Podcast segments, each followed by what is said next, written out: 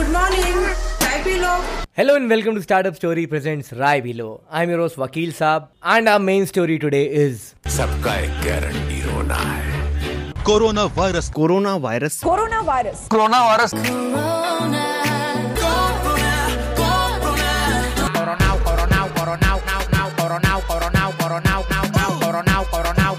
so hi channel welcome back to my guys ये मैंने भी ये सब चुतिया सुना है but more on that let today we are going to talk about corona virus again so show से पहले शायरी. बेचैन है हवाए हर ओर बेकली है. कोई नहीं बताता किश्ती किधर चली है. मझधार है भवर है. या पास है किनारा बहुत खूब. या नाश आ रहा है या सौभाग्य का सितारा. ओह मारी डालोगे? So with this ending let's move on to today show so guys we have recorded a few episodes before the lockdown and during the lockdown हमने कुछ नहीं किया. This is a shout out to पत्रकार बाबू भाई साहब episode के और पार्ट दे दो ताकि हम कंपाइल करके एक पूरा शो बना दें. देखो वैसे तो अभी घंटा कोई हमारी पॉडकास्ट को सुनता नहीं है And this is also a shout out to my imaginary lawyer friend you liar. Record an episode and send it to me. my वकील साहब फ्रेंड करोना प्यार है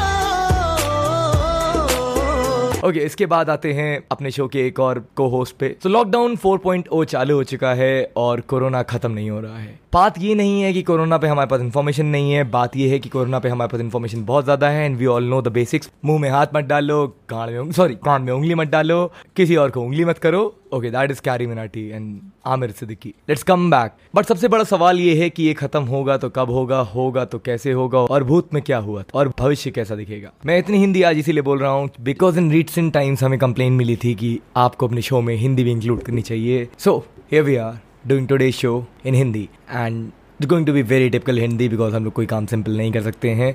That is our screw up so sorry in advance तो मित्रों आज का show corona को world view से देखेगा the possible solution and the ramification of all these measures जो कि हम लोग ले रहे हैं कोरोना से डील करने के लिए and the political consequences of all this what is the best solution क्या है? क्या करना चाहिए? और क्या हो रहा है? और आगे क्या होगा? इसको आगे बढ़ाते हुए कोरोना के बारे में आपको जानकारी देने के लिए हमारे पास शो पे आज हैं। Ripunjay Mishra. Ripunjay Mishra. We are basically Very good friends. Very good right so finally man welcome to the show बहुत टाइम लगा तुमको यहाँ पे लाने में। थैंक यू सो मच तो आज का सेगमेंट शुरू किया जाए। हाँ बिल्कुल बिल्कुल।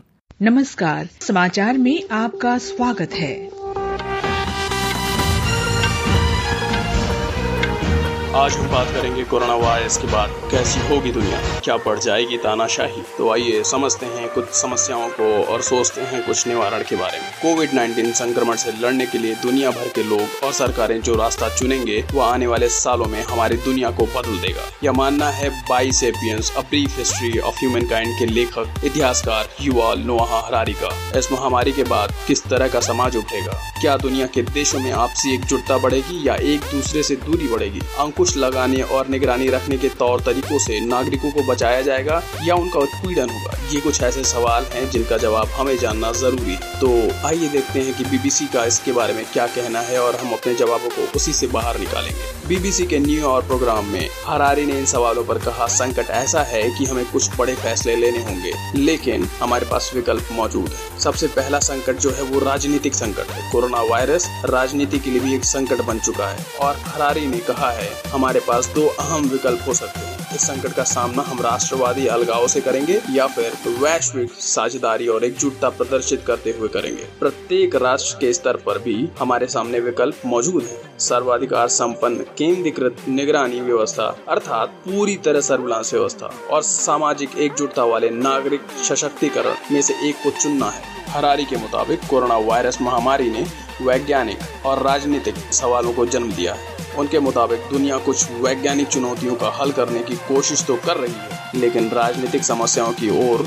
ध्यान कम ही गया है। उन्होंने कहा, महामारी को रोकने और हराने के लिए मानवता के पास वह सब कुछ है जिसकी ज़रूरत है। यह कोई मध्यकालीन समय नहीं, यह प्लेग वाली महामारी भी नहीं। ऐसा भी नहीं कि लोग मर रहे हैं और हमें मालूम नहीं कि वो क्यों मर रहे हैं। और क्या करना चाहते हैं? चीन के वैज्ञानिकों ने कोरोना वायरस संक्रमण फैलने के दौरान ही सार्स को टू वायरस की पहचान कर उसे मैप कर लिया। दूसरे देशों में भी इसी तरह की जाँच चल रही है। अब तक कोविड 19 संक्रमण का कोई इलाज नहीं मिला है। हालाँकि दुनिया भर के रिसर्चर्स अत्याधुनिक तकनीक और इनोवेशन के ज़रिए इस वायरस का टीका विकसित करने में जुटे हैं। हम लोगों को यह भी मालूम हो चुका है कि हाथ धोते रहने और सोशल डिस्टेंसिंग से वायरस के संक्रमण को फैलने से रोका जा सकता है। हरारी ने बीबीसी के न्यूज़ और प्रोग्राम में कहा इस वायरस को हम लोग पूरी तरह समझ चुके हैं। हमारे पास तकनीक भी है। इस वायरस को हराने के लिए हमारे पास आर्थिक संसाधन भी मौजूद हैं। लेकिन सवाल यही है कि हम इन ताकतों का इस्तेमाल कैसे करते हैं? यह निश्चित तौर पर एक राजनीतिक सवाल है। खतरनाक तकनीक का इस्तेमाल क्या प्रभाव डालेगा हमारे देश पर, हमारे विश्व पर? इसको भी हम समझते हैं। हरारी ने हाल ही में फाइनेंशियल टाइम्स में लिखे अपने एक लेख में कहा कि इमरजेंसी ऐतिहासिक प्रतिक्रियाओं को फास्ट फॉरवर्ड कर देती है। आमतौर पर जिन फैसलों को करने में सालों का वक्त लगता है, उन फैसलों को रातों रात करना होता है। इसी लेख में उन्होंने लिखा है कि इमरजेंसी के वक्त में खतरनाक, तेज़ी से विकसित हो रही निगरानी तकनीकों को समुचित विकास और सार्वजनिक बहस के बिना भी काम पर लगा दिया जाता है। हरारी के मुताबिक सरकार के अंदर भी तकनीकें गलत हाथों में इस्तेमाल हो सकती हैं। सरकार पूरी तरह से निगरानी की व्यवस्था लागू कर सकती है, जिसमें हर आदमी पर हर पल नज़र रखी जा सकती है और अपारदर्शी ढंग से फैसले कर सकती है। उदाहरण के लिए इसराइल की सरकार ने सीक्रेट सर्विसेज़ की ताकत को बढ़ा दिया है। इसके ज़रिए न केवल स्वास्थ्य अधिकारियों पर नज़र रख रहे हैं, बल्कि हर शख्स के लोकेशन डेटा पर नज़र रखी जा रही है। इसे दक्षिण कोरिया में भी लागू किया गया है, लेकिन हरारी के मुताबिक दक्षिण कोरिया में इसे कहीं ज़्यादा पारदर्शिता के साथ लागू किया गया है। दुनिया की अत्याधुनिक निगरानी व्यवस्था वाले देशों में शामिल चीन में क्वारंटाइन का उल्लंघन करने वाले नागरिकों की पहचान के लिए चेहरा पहचान वाली तकनीक का इस्तेमाल किया गया है।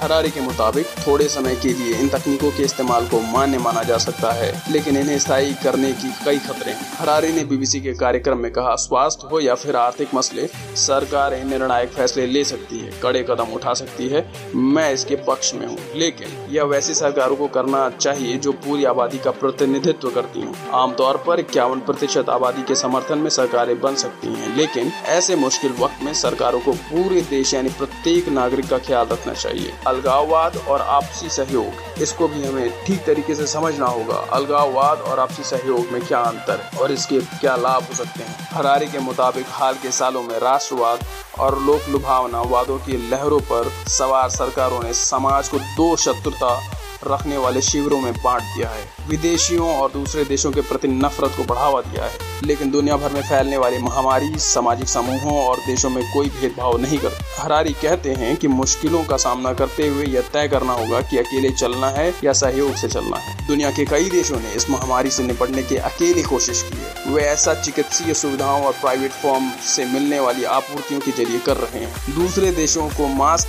रसायन, वेंटिलेटर की आपूर्ति कम करने के लिए अमेरिका की खास तौर पर आलोचना भी हुई है। आशंका जताई जा रही है कि अमीर देशों की प्रयोगशालाओं में तैयार टीके विकासशील और गरीब मुल्कों में पर्याप्त संख्या में नहीं पहुँच पाएँगे। हरारी इस दौर में आपसी सहयोग के महत्व को रेखांकित करते हुए कहते हैं कि सुबह में चीनी वैज्ञानिकों ने कोई सबक सीखा हो तो उससे शाम में तेहरान में किसी मरीज़ की जान बचाई जा सकती है। हरारी के मुताबिक दुनिया भर में आपसी सहयोग की मजबूती, जानकारी और सूचनाओं को एक्सचेंज और महामारी से प्रभावित देशों में मानव एवं मेडिकल संसाधनों का निष्पक्ष विवरण कहीं ज़्यादा तर्क संगत है। हरारी कहते हैं, आखिरी बार महामारी के वक्त लोगों ने खुद को अलग थलग रखकर कब अपना बचाव करने में सफल रहे थे। यह पता लगाने के लिए वास्तविकता में आपको फिर से पाषाण कालीन युग में ही जाना होगा। मध्यकालीन युग में चौदहवीं शताब्दी में प्लेग की महामारी फैली थी। मध्यकालीन युग में जाने से भी कोई बचाव संभव नहीं होगा। सामाजिक व्यवहार को भी बदलेगा। हरारी के मुताबिक, महामारी से निपटने के लिए चुने गए विकल्पों का जो भी असर हो, मनुष्य की सामाजिकता में बदलाव नहीं होगा। मनुष्य एक सामाजिक प्राणी है और रहेगा। इंसानों की प्रकृति बीमारी के नज़दीक जाने और उससे गरुड़ा जताने की रही है। फरारी कहते हैं, यह वायरस हमें संक्रमित करने के लिए हमारी अच्छी प्रकृति का शोषण कर रहा है, लेकिन हमें स्मार्ट होना पड़ेगा।